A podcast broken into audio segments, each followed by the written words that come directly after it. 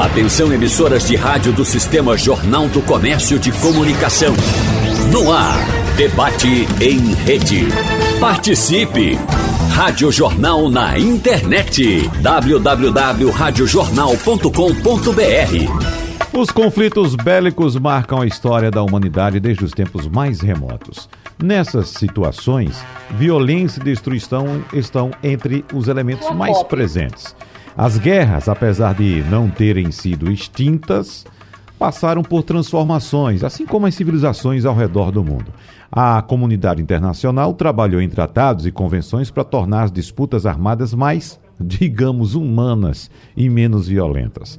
E no debate de hoje, vamos conversar sobre esse assunto com os nossos convidados sobre os sistemas e protocolos de guerra, além do que ainda se pode avançar no sentido de reduzir o sofrimento das vítimas. Por isso, nós agradecemos a presença no nosso debate aqui, mais uma vez, repetindo essa mesa, inclusive, do professor geógrafo, especialista em geopolítica, João Correia. Bom dia, professor. Tudo bem com o senhor?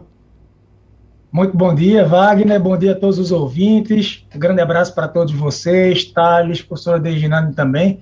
Agradeço mais uma vez pelo convite. Estamos aqui para fazer um debate maravilhoso com tanta gente especial. Obrigado. Professor Thales Castro, cônsul de Malta no Recife. Um abraço para o senhor, seja bem-vindo mais uma vez. Grande comunicador Wagner Gomes, um abraço caloroso, bom dia a você, a todos da Rádio Jornal e um abraço igualmente fraterno e caloroso a João Correia, a Dejinane Santos. Vamos ter um debate muito rico nessa manhã, sem dúvida sem nenhuma. Sem dúvida. Dejinane é professora do curso de Relações Internacionais da Estácio Recife, mestre em Ciência Política e pesquisadora em Política Externa Brasileira para o Oriente Médio. Professora Dejinane Santos, mais uma vez, seja bem-vinda. Muito obrigado. Bom dia, Wagner. Eu agradeço mais uma vez pelo convite. Um prazer estar aqui com o professor João Correia, com o professor Thales Castro, e eu espero que hoje seja mais uma oportunidade de o ouvinte conhecer um pouco mais sobre esse cenário internacional tão conturbado. Deixa eu avisar aqui ao nosso ouvinte e também a vocês participantes que o professor João Correia vai precisar se ausentar do debate um pouco antes do, do término. Então, para a gente poder aproveitar um pouco mais a presença do professor João Correia, a gente já começa com ele, né? Porque depois ele vai sair, acho lá para volta das 11h30, 11h35, não é isso, professor João Correia? Umas 11h45, 11h50, porque eu estou aqui no aeroporto e para não poder perder o voo, Resina Wagner, uhum. fazer, dar, ministrar uma aula por lá. É, a gente percebe que a conexão não está perfeita como antes, mas tudo bem, dá para a gente tocar. Então vamos começando logo com o assunto. Dá, dá para tocar direitinho? Dá, dá para ir, vamos lá. Se tiver algum problema, a gente avisa. Mas vamos trazer logo um, um assunto que está me chamando a atenção e de muita gente também, professor João Correia, porque as imagens estão chegando do conflito lá na Ucrânia e eu citei aqui na abertura que foram criados tratados para, digamos, humanizar esses, esses, esses embates. Né? E o que a gente vê na Ucrânia é um cenário de completa destruição. A Rússia está simplesmente destruindo o país, inclusive áreas civis, professor. Nesse caso, o que é que o senhor entende que seja, por exemplo, uma atitude desmedida da Rússia e que venha a justificar, por exemplo, a afirmação feita pelo presidente Joe Biden de que Vladimir Putin é um criminoso de guerra? Wagner, uma excelente abordagem. No dia de ontem, o presidente dos Estados Unidos, Joe Biden, fez uma declaração muito, muito forte, uma declaração muito enérgica, partindo de um presidente da maior economia do mundo, ele chamou o líder da Rússia, o Vladimir Putin, de criminoso de guerra. E a gente tem que parar para analisar um pouco quais são as implicações desse termo. Posteriormente, a própria representante da Casa Branca, ela disse que o presidente estava falando com o coração, Biden estava falando com o coração, e que, de fato, enxergar toda essa violência bárbara na Ucrânia, enfim, apesar de não ter sido uma declaração formal, institucional, é algo que deveria ser realmente repreendido. Vejam bem, é, eu passo parte de alguns grupos com colegas da Ucrânia, colegas da Rússia também, principalmente grupos do Telegram, e de uma semana para cá eu percebi a quantidade de imagens relacionadas a ataques em áreas civis. Assim, as imagens são impressionantes, são imagens tão impressionantes que a gente não consegue sequer assistir até o fim e a compartilhar. Exemplo, ontem, numa cidade chamada de Mariupol, é uma cidade portuária, perto ali, próxima, banhada pelo Mar de Azov, a Rússia bombardeou um teatro. Só que dentro desse teatro tinham crianças, mulheres, idosos, pessoas que não estão participando diretamente da guerra. Pessoas que não estão participando diretamente do fronte de batalha, elas estavam escondidas no teatro, a Rússia bombardeou e muita gente morreu. Também chegam relatos, eu tenho inclusive uma ex-aluna, Sabrina, que ela trabalha com o pessoal da Cruz Vermelha, o que ela noticiou para mim é que muitos alvos, hospitais, clínicas, alvos da saúde pública, têm sido alvo de bombardeios. E a imagem que mais chamou minha atenção, Wagner, foi impressionante, foi um carro sendo dirigido por um idoso, o, o carro foi alvejado por tiros, o idoso parou o carro, ele desceu, colocou as, mãos para o alto e mesmo assim ele veio a falecer mataram, assassinaram a sangue frio, depois os soldados russos aparecem arrastando o corpo. Então, não param de chegar depoimentos. É, o próprio primeiro-ministro britânico, o Boris Johnson, ele já tinha falado sobre essa questão de crimes de guerra. Aí muita gente pergunta, eu queria falar para o ouvinte, Thales e Deginani, que são da área de relações internacionais, podem inclusive falar sobre isso com muito mais propriedade. Mas esse termo, criminoso de guerra, é um termo que basicamente se aplica a qualquer pessoa que viole um conjunto de regras adotadas por líderes mundiais, que a gente, a gente conhece como a lei dos conflitos armados. Essas regras, elas meio que governam como os países se comportam ou como eles devem se comportar em tempos de conflitos. Essas regras já foram modificadas, algumas foram extraídas daquela Convenção de Genebra, depois da Segunda Guerra Mundial, outros itens foram adicionados, e o objetivo dessas regras é exatamente qual? O objetivo é proteger as pessoas que não participam dos combates, os civis, pessoas que não podem, pessoas que não querem lutar e pessoas que trabalham para amenizar. Médicos, dentistas, enfermeiros, soldados que foram feridos, prisioneiros de guerra. Aí, resultado. É, na história recente, alguém já foi julgado? Existe algum tribunal internacional? Existe. Existe um tribunal penal internacional que a sede dele fica na Holanda, Tribunal Penal de Haia. Recentemente, Wagner, na última década, vocês devem lembrar, nas últimas duas décadas, houve um julgamento histórico do Slobodan Milosevic, uhum. que ficou conhecido como carniceiro dos Balcãs. Ele que cometeu atrocidades contra o pessoal, a população do Kosovo, do Kosovo, os, bo os bosníacos, na Guerra da Bósnia. Ele foi julgado, veio a falecer, veio a falecer na prisão, Outros líderes também foram julgados. Aconteceram também julgamentos por crimes de guerra, crimes contra a humanidade no pós-segunda guerra. Os tribunais de Nuremberg, a gente pode citar, políticos alemães de Tóquio, do eixo, do eixo, do eixo nazi-fascista, certo? E há uma expectativa de que o Vladimir Putin ele possa ser julgado por ser o mandante, porque ele é o presidente da Rússia. Se você me perguntar, se o ouvinte me perguntar, você acha que Putin ele vai ser julgado? Pode ser que sim. Ele pode ser julgado à revelia.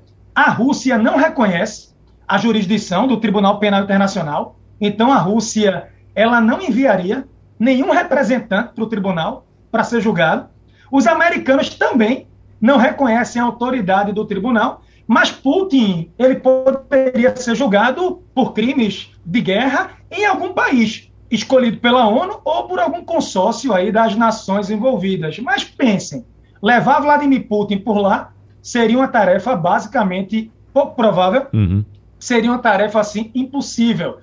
O mais provável é que ele possa ser julgado à revelia, mas aí tem a questão simbólica: como é que ele seria preso, como é que ele seria detido, ele que virou uma persona não grata em, em tantas áreas do mundo. Mas Há precedente, né, tribunais, ao Tribunal Penal Internacional, os tribunais no pós-Segunda Guerra, há o caso de Slobodan Milosevic, que foi julgado pelo Tribunal da ONU em Haia por fomentar conflitos sangrentos na, na antiga, na ex-Yugoslávia, mas é essa toda a, a questão. Impressionantes as imagens e há sim essa, essa possibilidade. A Rússia respondeu, tá? Quando saiu o comunicado dizendo que Joe Biden chamou Vladimir Putin de criminoso de guerra, a Rússia ela tratou de responder e a Rússia disse que lamentava muito, que na verdade a agressão era uma agressão perpetrada pela OTAN e que Vladimir Putin ele estava defendendo os interesses da Rússia.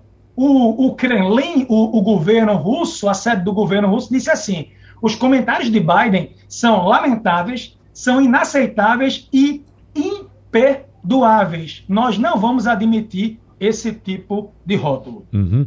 Professora Deigenane Santos, citei aqui para o professor João Correia a, a questão do ataque a áreas civis e quando a gente sabe que quando um país, uma nação em guerra ataca outra e alveja alvos civis, ela não quer destruir somente estruturas físicas né, do, do, do, país, quer destruir também pessoas. E teve um fato também, o professor João Corrêa citou alguns chocantes, mas teve outro bem mais recente agora, professor, o seu talvez não tenha lembrado, mas ouviu também, que é o fato da fila do pão. Dez ucranianos na fila para comprar pão e os dez foram metralhados pelas forças russas. Então, a senhora acrescenta o que a senhora quiser, fique à vontade, professora Degenane Santos. É, realmente essa questão de crimes de guerra, crimes contra a humanidade, complementando o que o professor João é, falou, é, o Tribunal Penal Internacional ele é basicamente uma criação ali a partir do Estatuto de Roma em 1998.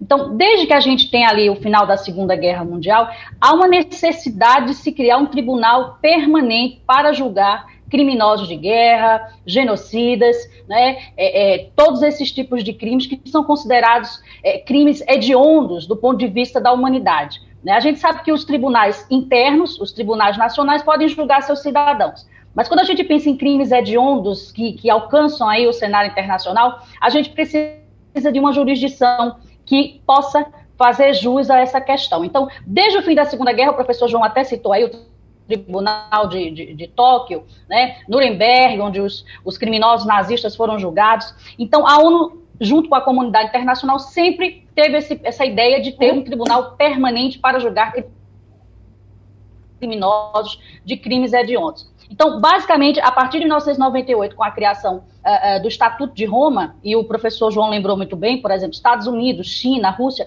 não são signatários é, do Estatuto de Roma, lamentavelmente, né? E aí, a partir desse estatuto, a gente tem a criação do Tribunal Penal Internacional, que é um tribunal que não julga estados, ele julga indivíduos. Né? E aí, basicamente, o que, é que a gente tem? A gente tem um tribunal permanente que vai julgar, basicamente, crimes de guerra, crimes de agressão, genocídio e crimes contra a humanidade.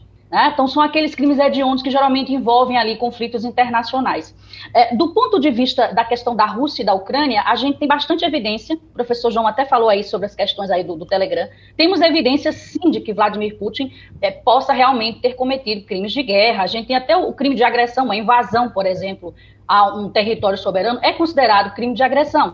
Né? A gente tem o genocídio, por exemplo, que é um crime tão hediondo que muito provavelmente né, as pessoas, é, é, quando pensam em, em crimes hediondos, é, é, geralmente não, não lembram muito a questão dos genocídios, que é um tipo de crime que vem sendo praticado desde é, é, que a humanidade existe, mas principalmente na, na, era moderna, a gente tem tido aí casos de genocídios, né, que infelizmente pouco se fez para julgar os culpados. Então, o Tribunal Penal Internacional, ele é um tribunal independente, um tribunal que julga indivíduos que cometem esses crimes hediondos é, é, do ponto de vista internacional. É, uma outra coisa que é importante lembrar, o direito uh, internacional humanitário, ele é basicamente fundamentado nas convenções de Genebra.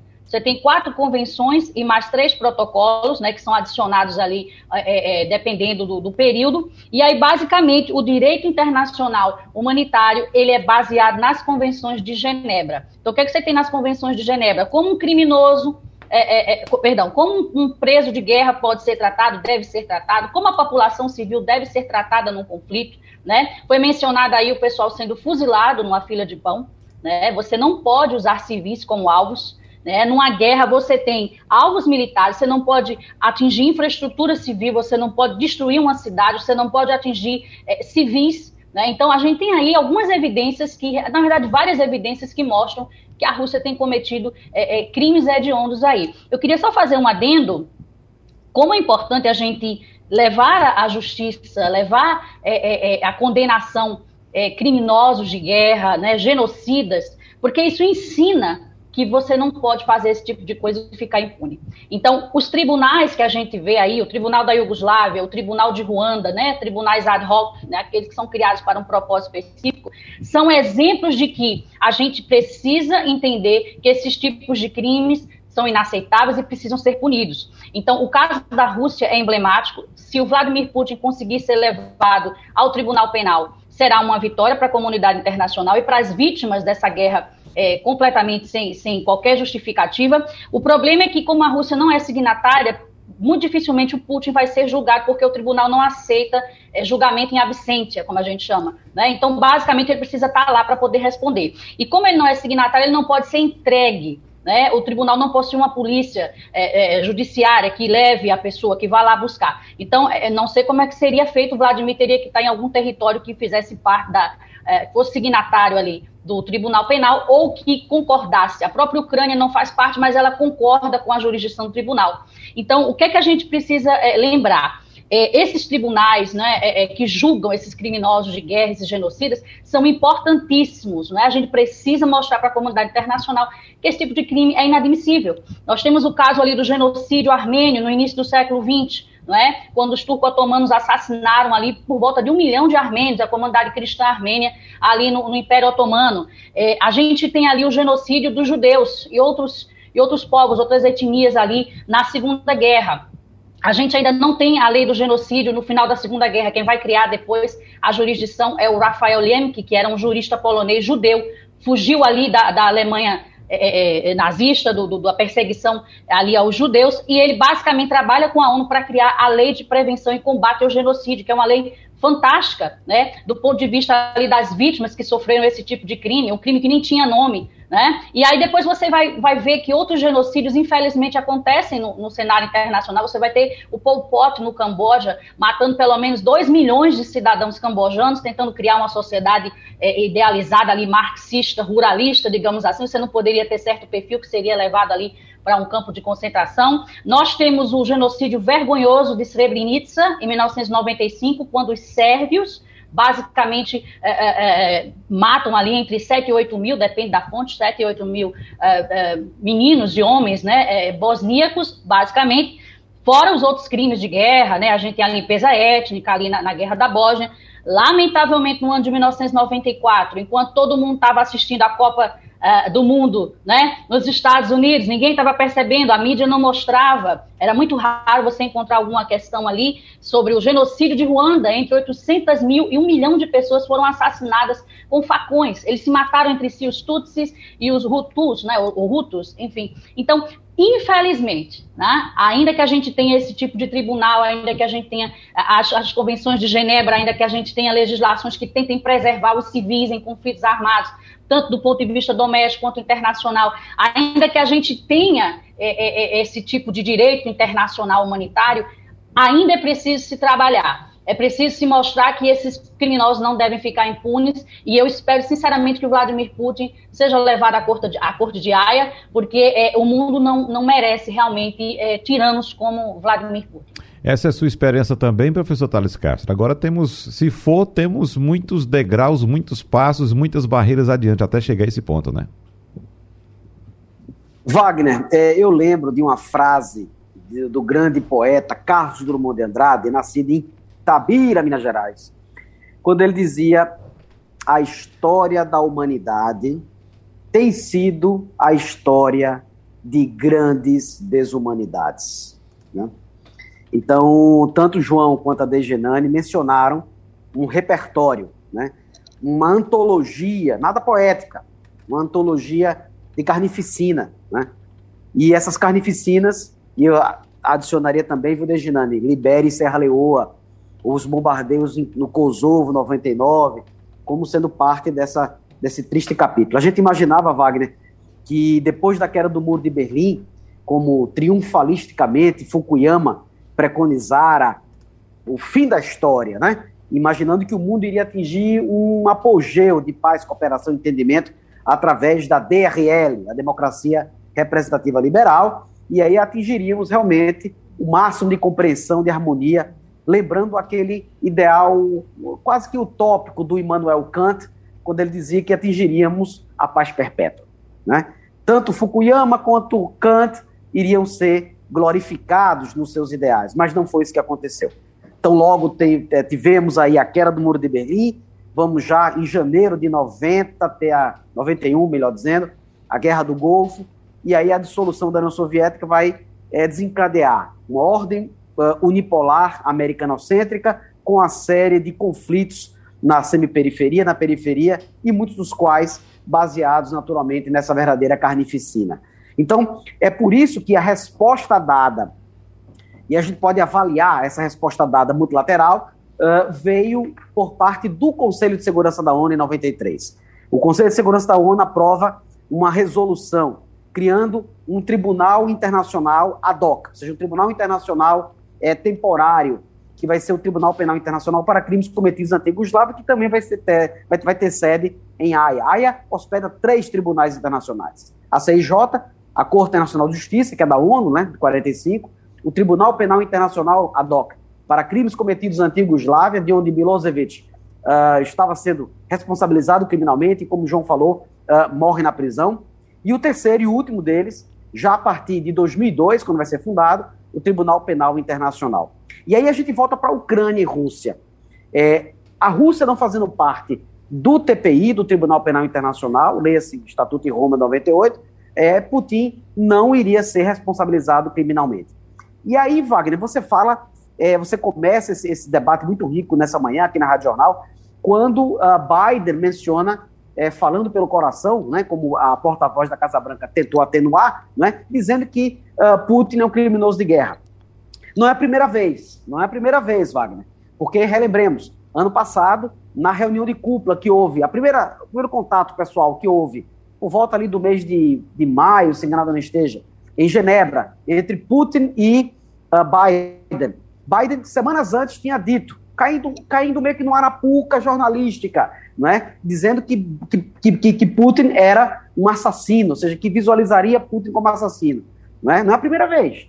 Então, às vezes, as palavras no ato falho freudiano mencionam que o coração e que a mente estão cheios. Né? Verdadeiramente uma imagética aí de que Putin uh, comete atrocidade. Existe um criminoso comum, existe o criminoso de guerra e existe o genocida. Né? O genocida está no outro patamar. Né? O genocida está no outro patamar de malévola prática de mortandade. E aí, consequentemente, as relações norte-americanas com a Rússia atingem um patamar de apatia, de frieza, e agora com a guerra, de quase ruptura.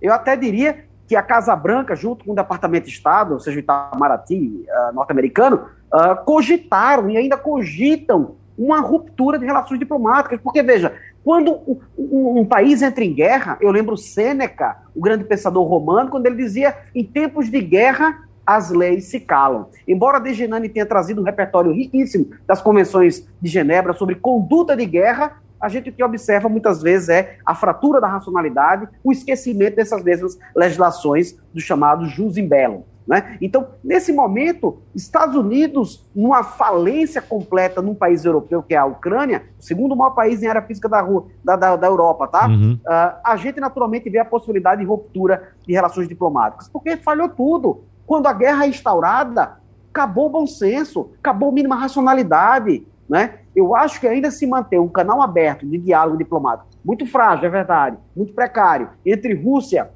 e Washington, justamente porque se exaurir esse último canal, aí a situação tende a ficar ainda muito pior. E aí, uma boa notícia: vamos trazer pelo menos uma, uma, uma veia de esperança uhum. para os ouvintes aqui da Rádio Jornal Wagner.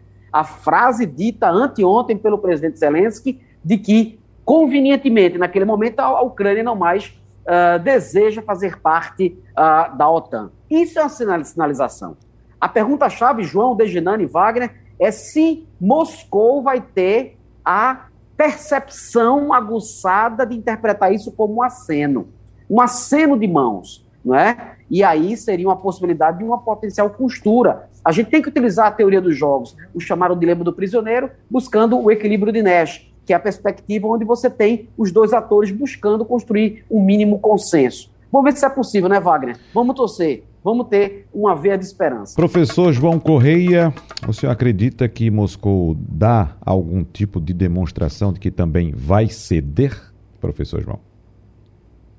Wagner, então, é o seguinte, é, é difícil a gente fazer um exercício de, de futurologia, ainda mais se tratando de, de um político, né, de uma figura como Vladimir Putin. Ele já deu em, em algumas situações, ele já demonstrou em algumas situações de que não faria uma escalada militar. Ele tinha declarado isso publicamente e, posteriormente, a Rússia fez toda essa, essa intervenção, toda essa questão. Eu quero fazer uma análise de algo que aconteceu nos últimos dois dias, alguns pontos. Exemplo, o governo da Rússia, através do ministro das Relações Exteriores, disse que as negociações com a Ucrânia estariam avançando e que teriam 15 pontos sensíveis. Um deles, o professor Tales falou muito didaticamente, é, já foi meio que resolvido. A Rússia não quer que a Ucrânia faça parte da OTAN, Organização para o Tratado do Atlântico Norte, aquela aliança militar defensiva criada no pós-Segunda Guerra. A Ucrânia, na verdade, ela percebeu que não teria uma condição de ser recebida agora, apesar de que a OTAN tem a política de portas abertas, e Zelensky, o presidente da Ucrânia, ele fez um aceno. Ele disse publicamente: é, nós podemos mudar a Constituição da Ucrânia, que prevê a entrada do país na OTAN, e a gente pode deixar. Primeiro, ele disse deixar isso para depois, e depois ele foi mais incisivo, ele disse: eu não vejo espaço para a entrada da Ucrânia na OTAN. Só que tem outras questões. Exemplo, a Ucrânia diz que não abre mão de nenhum centímetro, nenhum centímetro do próprio território. Exemplo, a Ucrânia quer a devolução da Crimeia, território que foi ocupado pela Rússia no ano de 2014, e a Ucrânia diz também que não abre mão daquela região do Donbás, onde nós temos Donetsk, Luhansk e toda e tantas outras áreas que já foram tomadas e declaradas declaradas independentes pela Duma, né, pelo parlamento russo e pelo próprio Vladimir Putin. Então, eu percebo que é um jogo de morde a sopra às vezes a sensação que eu tenho é que a Rússia, o próprio Vladimir Putin, ele tenta ganhar tempo numa guerra que para ele tornou-se muito prolongada, para ele tornou-se muito desgastante, porque possivelmente, primeiro, ele não esperava uma reação tão coesa, tão coesa por parte do Ocidente. A Rússia hoje é disparadamente o país mais sancionado do mundo. A Rússia hoje tem mais sanções do que Venezuela, Coreia do Norte, Síria e tantos outros países que são condenados pela comunidade internacional. E ele também não esperava que a OTAN, a OTAN que ela vinha com um investimento forte americano, mas a OTAN, cá entre nós, se a gente pegar o orçamento militar, ela tinha sido praticamente abandonada pelos europeus. O orçamento de defesa, o orçamento militar de vários países europeus não condiz com o orçamento praticado pelos Estados Unidos, pela China, pela Rússia. Então, a OTAN parece ressurgir com muita força, com muito significado. O que é que me chama a atenção? Ontem, o Vladimir Putin, ele fez uma declaração pública pela televisão estatal. Na verdade, na verdade, nos últimos 20 anos, o Putin, ele praticamente dizimou a oposição e também a imprensa livre. Os últimos canais foram fechados recentemente porque tem uma pena por fake news a pessoa pode ser condenada por até 15 anos se falar algo que possa denegrir o governo ou a imagem do exército. Veja o que Putin disse. Ele pediu, gente, uma autopurificação, escutem bem, uma autopurificação para livrar a Rússia de qualquer pessoa que questione sua invasão da Ucrânia. Ou seja, se você é da Rússia, se você é estrangeiro e mora na Rússia, e você declara você condena publicamente essa invasão da Rússia à Ucrânia, esqueça usar a palavra guerra, você tem que ser alvo de uma autopurificação. Ele foi na televisão, isso foi ontem, quarta-feira. Olha o que ele disse na íntegra, na íntegra. Os russos sempre serão capazes de distinguir verdadeiros patriotas da, de escória, da escória de traidores e simplesmente vão cuspir como um mosquito que acidentalmente voou em suas bocas. O presidente da Rússia disse isso. E ele complementou. Eu estou convencido de que uma autopurificação tão natural é necessária para a sociedade. E isso vai fortalecer a Rússia. E ele também disse, ele também disse que a Rússia, ela, desculpa, que o Ocidente estaria usando uma espécie de quinta coluna de russos traidores, russos que estariam traindo a própria pátria para criar distúrbios, distúrbios civis a gente tem conhecimento de mais de 8 mil, alguns analistas falam de 15 mil pessoas que foram presas por simplesmente protestarem contra o, contra o conflito, protestarem contra o Putin. Ele ainda tem um apoio interno, ele ainda tem um apoio interno significativo, tá? Mas é importante pensar que essas sanções vão começar a fazer um efeito imediato. Empresas que já se retiraram da Rússia, McDonald's, a Coca-Cola, Visa, Mastercard, as sanções aos bancos. Outra coisa, está tendo um fenômeno muito interessante. A Rússia, o Everton, o Everton aqui de Caruaru, que é jogador, sabe, Wagner? Sim. Não sei se você conhece. Ele estava na Ucrânia claro. e ele foi para Moscou e voltou agora. Ele já está aqui em Pernambuco, graças a Deus. Everton me disse uma coisa interessante. Ele disse: Joca, está tendo uma fuga de cérebros muito forte da Rússia. Pessoal que tem qualificação profissional e tem oportunidade de sair, está indo embora. Muita gente é, dizendo: olha, eu quero trabalhar fora da Rússia, mandando currículo pelo LinkedIn, pela internet, porque diz: eu vou morar em outro país. Está pegando a família indo embora. A Rússia vai sofrer, já vem sofrendo com essa questão da fuga de cérebros. A França, o Emmanuel Macron, ele está bem ativo nesse processo, ele é candidato à reeleição na França. Ele diz que Putin está fazendo um, um jogo de cena, um jogo de cena e que é difícil prever, é difícil saber quando ele está ali falando com a verdade, falando ali com, com um propósito ou não. Existe uma expectativa pelo seguinte: Putin talvez não esperasse essa reação tão conjunta, talvez ele não esperasse que os ucranianos criassem essa, essa resistência, lembra muito a resistência afegã, não é, Thales? De Janeiro, lembra muito, Ginani, lembra muito a resistência do, do Afeganistão, é, é, naquele, naqueles idos dos anos 70, dos anos 80, os ucranianos, os guerreiros afegãos com os pés descalços e os a cara e a né? coragem. Né? Isso. Os, os mujahedins, né? Perfeito. Isso tem lembrado e talvez até por isso é que ele tenha apelado para essa questão de uma tese. Eu estava conversando com alguns professores lá da escola e a gente chegou a um consenso.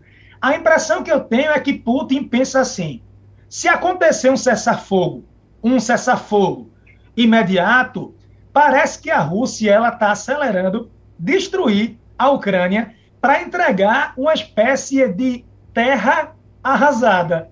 Terra arrasada. A sensação a, é, na cabeça de um, de um cara, de um autocrata, de um cara ruim, o que ele pratica ali é crime, tá? É ruindade, não tem outro termo que a gente possa usar. A partir do momento que ele ataca hospitais, locais habitados por civis, parece que ele quer deixar a Ucrânia meio que para trás, arrasada, até arrasada. Se eu não vou conseguir dominar, então eu vou entregar o resto do resto. Eu queria só, para concluir minha, minha fala, teve uma pergunta que um aluno meu, Pedro, o Pedro eu, eu não abandonei, nunca vou abandonar a sala de aula presencial, eu gosto muito, ele fez assim, João, eu faço isso com muita paixão, são quase 20 anos, ele disse assim, professor, qual é o mundo que você acha que vai emergir? O que é que você acha que vem dessa guerra? Eu digo, Pedro, é difícil trabalhar com futurologia, na geopolítica, nas relações internacionais, a gente faz análise do momento. É como a política nacional, né, Wagner? Isso. A análise de momento. Mas eu penso em duas possibilidades. Eu fiz um texto para Pedro e disse a ele: eu tenho duas possibilidades prováveis. A primeira, e a mais provável, é que a Rússia vai destruir as forças de defesa da Ucrânia, porque militarmente a Rússia é muito superior e o armamento russo é significativo, é pesado. A gente já falou isso aqui nas edições anteriores, tá? E a Rússia vai ocupar uma parte significativa da Ucrânia e vai colocar alguma liderança, alguma marionete, é, ou vários governos lá repressivos, tá? Um governo fantoche, um Estado fantoche. A própria Rússia, eu acredito que vai ficar ainda mais autoritária. A economia russa vai despencar, vai despencar. Eu não vejo a China hoje embarcando com a Rússia nessa aventura militar, porque se a Rússia perde, ou se a Rússia meio que já perdeu, porque a Rússia está desmoralizada do ponto de vista internacional, ela está isolada, a China ela não vai querer se juntar com alguém que é persona não grata. Existe o pragmatismo. É, é, é a prática do processo mesmo. O senhor Xi que disse que teria essa amizade com Putin, essa amizade não vai, acredito, por agora, para o âmbito militar. A segunda opção, disse a Pedro, queria dizer a vocês, é que a Rússia ela pode perder, ela pode assinar um acordo de paz temporário, frágil, na minha opinião, qualquer acordo por agora sai fragilizado, a Rússia retira as tropas, retira as tropas, e ela vai terminar é, é, é, meio que encarando uma espécie de primavera, uma revolução colorida dentro da Rússia, uma primavera, as manifestações. Bora lembrar que Putin, ele tem o quê? 68, 69 anos? Ele não tem uma vida longa, significativa no cargo. Quem é que substitui o Dmitry Medvedev é, é, e outros dinossauros da política a, a russa? Como é que seria essa postura? Então, assim, eu penso que, na minha visão, é, são esses os cenários. Existe um cenário macroeconômico que o PIB da Ucrânia pode cair até 50%. A Ucrânia está num buraco. Vocês viram o orçamento que Joe Biden aprovou no Congresso para a Ucrânia? Gente, bilhões. Eu nunca vi os americanos imprimindo tanto dinheiro. No contexto da pandemia, já vinham imprimindo. É. E agora imprimindo muito forte para ajuda militar e ajuda é, é, humanitária, ajuda humanitária. Então, assim, tudo aí você vai ter a questão da inflação, maior inflação em 40 anos nos Estados Unidos, tem todo um desdobramento, mas assim, o governo da Rússia, só para fechar aqui minha fala, o governo da Rússia, eu acabei de receber a notícia disso, olha, tem negociação online, nós estamos reunidos online, o trabalho continua e tem alguns pontos que são muito sensíveis. Eu acho que a questão da OTAN já foi meio que resolvida por hora, mas tem a questão dos territórios. Se a Rússia vai exigir Crimeia, Donbás e companhia, ou se a Ucrânia vai conseguir manter sua integridade territorial. Mas a França disse: a Rússia está fingindo negociar.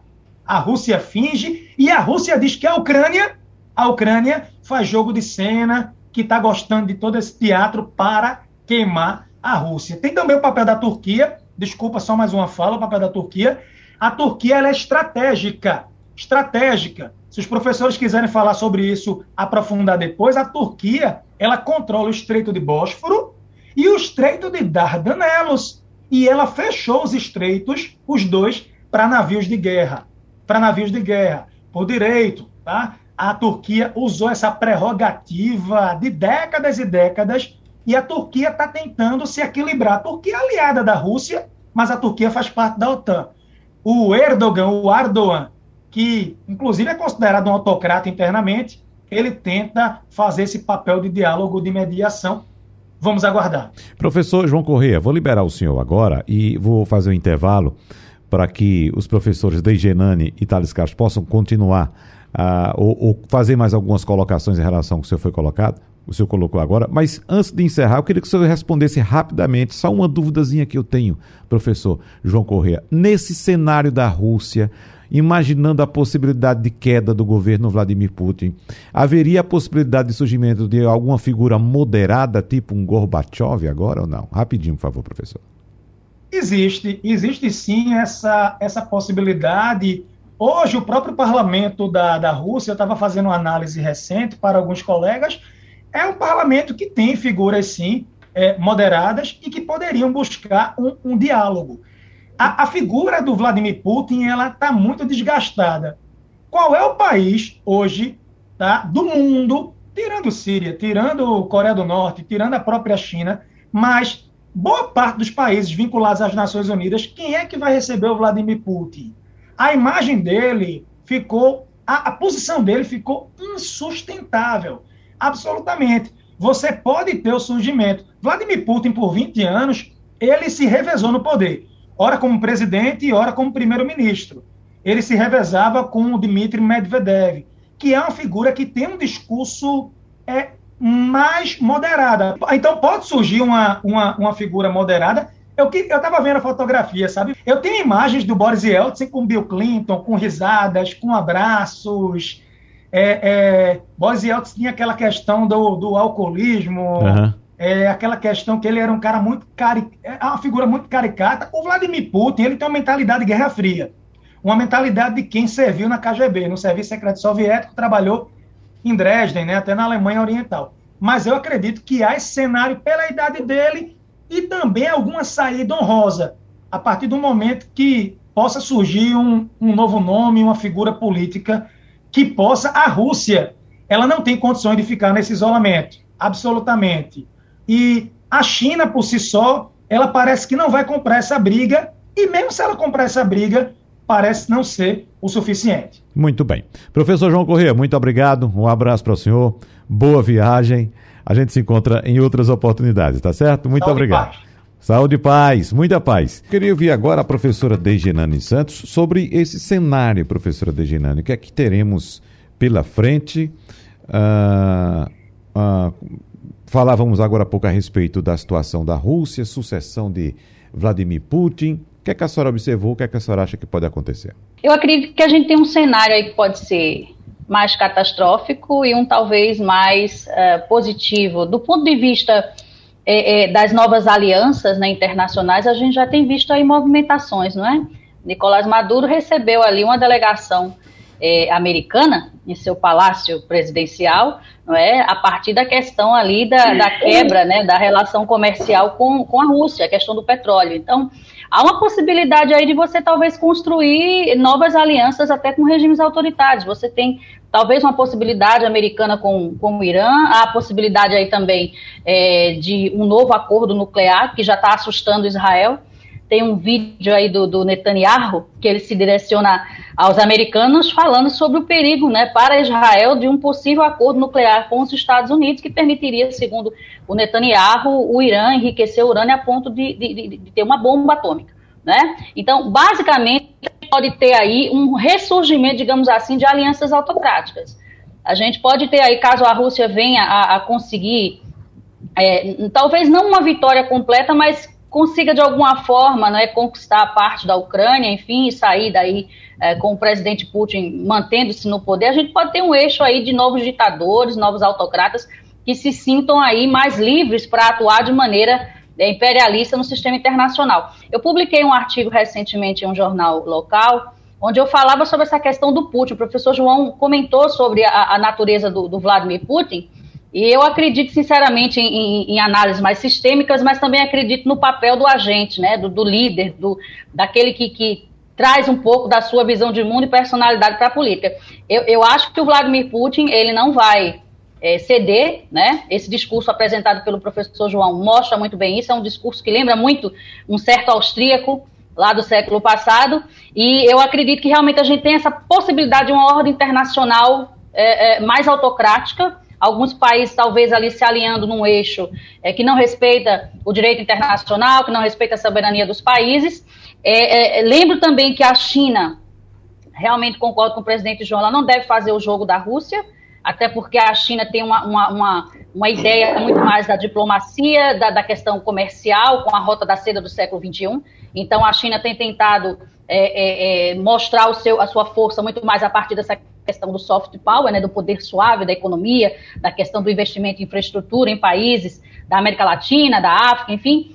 E eu acredito que realmente é, é, possa haver um eixo mais autocrático, né, com a vitória, possível vitória aí do, do, Vladimir Putin, e ao mesmo tempo há uma possibilidade aí positiva de talvez é, é, é, o Vladimir Putin ser de fato excluído da ordem internacional, a Rússia, enfim, como está sendo aí, e a gente poder ter uma, uma nova construção aí liberal, talvez é, com essa Europa mais forte, essa Europa mais é, é, voltada, né, para uma questão mais de união entre os países, como a gente tem visto uma resposta firme para com a Rússia, eu acho que talvez possa ser uma possibilidade de fortalecimento desse bloco regional e talvez de, de uma ordem aí que possa impedir que tiranos como Vladimir Putin é, continuem trazendo caos para o sistema internacional. Então há essa questão aí de autoritarismo, que pode ser que, que, exista, ou uma possibilidade de reconstruir essa ordem internacional a partir de uma cooperação maior, é, principalmente o eixo ali Estados Unidos, União Europeia, é, enfim, eu acho que pode ser aí nessa linha.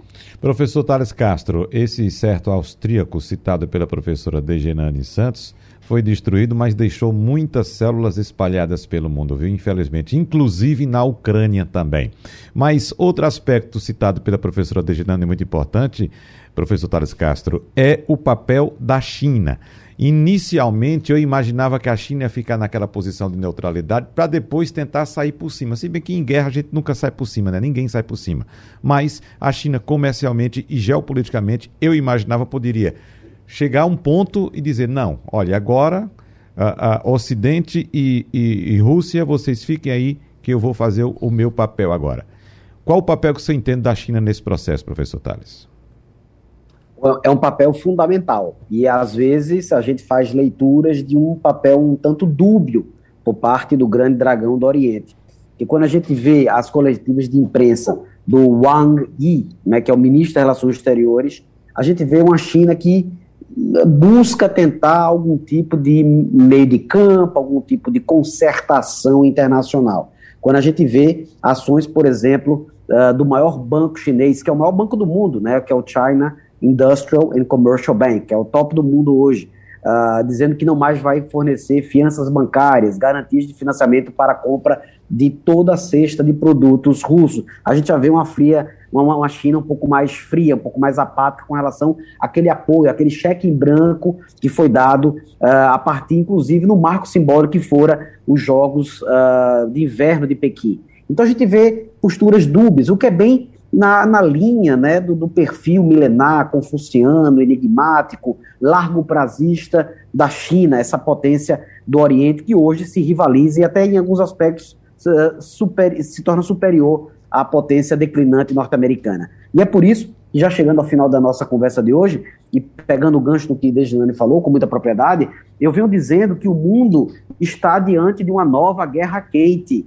Essa nova guerra quente ela tem algumas semelhanças dos 45 anos da Guerra Fria lá do século XX, 1945 a 1991, mas tem nuances ainda mais problemáticas, ainda mais inflamadas, ainda mais recrudescentes, como é o caso da guerra. Essa guerra russo-ucraniana é o marco né, de um nascedouro dessa nova ordem mundial bipolar. É uma nova ordem mundial entre leste e oeste. E a Rússia uh, ocupando naturalmente aquilo que eu chamaria de coeficiente de encaixe mostrando uma aliança para o autoritarismo do grande, do, do, do grande dragão do Oriente e, na, e, tendo também a sua pertença, a sua identidade europeia. Então, é operando essa, essa, essa nova lógica problemática de um mundo novo se descortina. Repito, a China é chave para não só esse continuado problema geopolítico ucraniano, essa guerra, mas também diante de uma nova concertação internacional que começa a surgir, Wagner, de maneira mais ostensiva a partir de 2022. Uhum. Para a gente fechar, professora Degenani,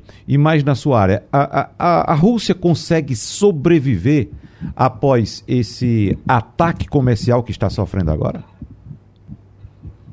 Eu acredito que a Rússia está entrando no estágio do que a gente chama de Estado párea no sistema internacional. Eu acho que, economicamente falando, como já foi mencionado pelo professor João, não tem um país mais sancionado que a Rússia hoje.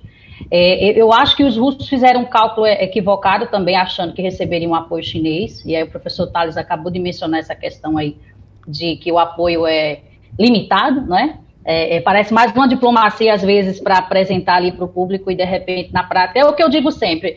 É, a gente viu Maduro com o Biden.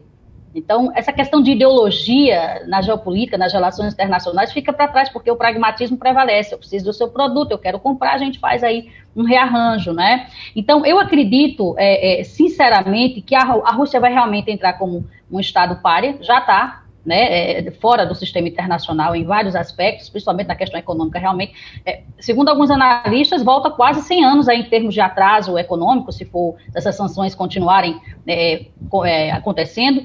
É, penso também numa outra coisa que, é, que é, de suma importância. Eu acho que se o Vladimir Putin não for tirado, não resignar-se ali, sair do, do seu, renunciar ali do seu cargo, eu acho que dificilmente a gente vai ter uma Rússia que possa ser vista pela comunidade internacional como um, um país que possa, de repente, voltar à convivência é, com o mundo. Eu acho que se o Putin permanecer no poder, essa, essa possibilidade é zero. O Putin tem uma, uma, visão muito particular do mundo, eu sempre digo isso, ele está sempre nas minhas aulas, meus alunos estão cansados de ouvir sobre o Putin, porque ele é o exemplo do, do político é, é, bem realista, bem, sabe, da relação internacional que a gente queria que fosse diferente, mas não é. Ele tem uma visão muito particular, a visão dele é muito clara sobre um revisionismo, um imperialismo, não é? Historicamente falando, a Ucrânia é muito mais antiga como Estado, mas a Rússia clama, né, pela, pelo território ucraniano como parte da Rússia histórica. Então, eu acho que se o Vladimir continuar no poder e se as sanções permanecerem, dificilmente a gente vai ter uma Rússia é, é, é, que participe realmente do jogo internacional. Professora Dejinane Santos, do curso de Relações Internacionais da Estácio Recife, mestre em Ciência Política e pesquisadora em Política Externa Brasileira para o Oriente Médio, muito obrigado pela sua participação no debate de hoje. Agradecemos também ao professor internacionalista, cônsul de Malta em Recife, coordenador do curso de Ciência Política da Unicap, Thales Castro, mais uma vez também conosco aqui. Já passou, já passou também pelo nosso debate o professor e geógrafo, especialista em geopolítica, João Corrêa, que já se despediu. Então, senhores professores, muito obrigado, um abraço mais uma vez e certamente nos encontraremos ainda em outras oportunidades. Até a próxima. Tchau, tchau. Sugestão ou comentário sobre o programa que você acaba de ouvir, envie para o nosso WhatsApp 99147 8520.